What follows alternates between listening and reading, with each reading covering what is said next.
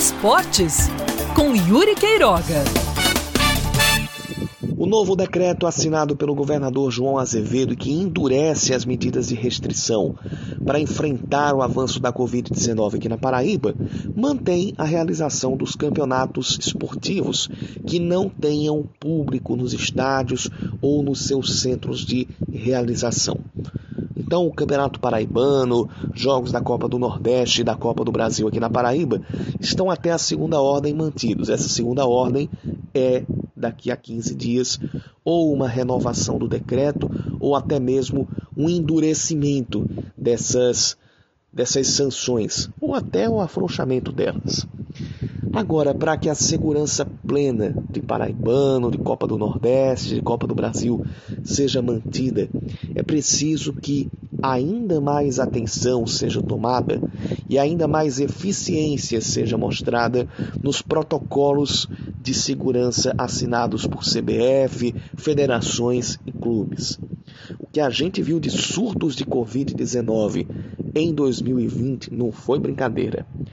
E agora, isso acontecer nos clubes, isso acontecer envolvendo, por exemplo, um trio de arbitragem, ou mesmo imprensa que, porventura, se desloque para os centros onde vão acontecer os jogos, é ainda mais arriscado.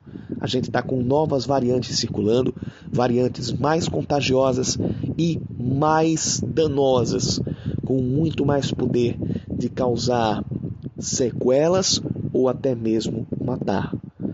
Então, submeter-se ao risco de surtos da covid dezenove e poder passar ainda mais esses vírus tornou-se ainda mais perigoso do que já era no ano passado.